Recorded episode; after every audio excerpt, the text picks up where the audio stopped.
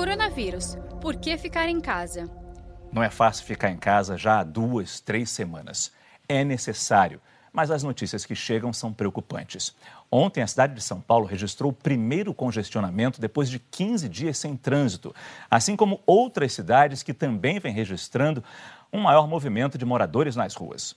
O médico e diretor do Instituto Butantan, Dimas Covas, que assumiu a coordenação dos testes de coronavírus no estado de São Paulo, alerta: se não houver um esforço maior da população para ficar em casa, poderemos ter um colapso nos hospitais. Se a velocidade continuar dessa forma, com 51% de isolamento, a velocidade não vai cair e, portanto, nós vamos ter problema. Nós vamos ter um sistema de saúde abarrotado de pessoas e isso vai ser ruim para todos, os que estiverem com coronavírus e os que estiverem com outras doenças. O número de óbitos crescendo muito rapidamente, o número de internados crescendo muito rapidamente.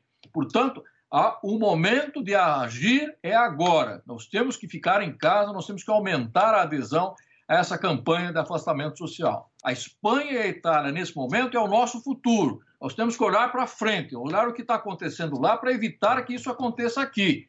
Saiba mais em g1.com.br barra coronavírus.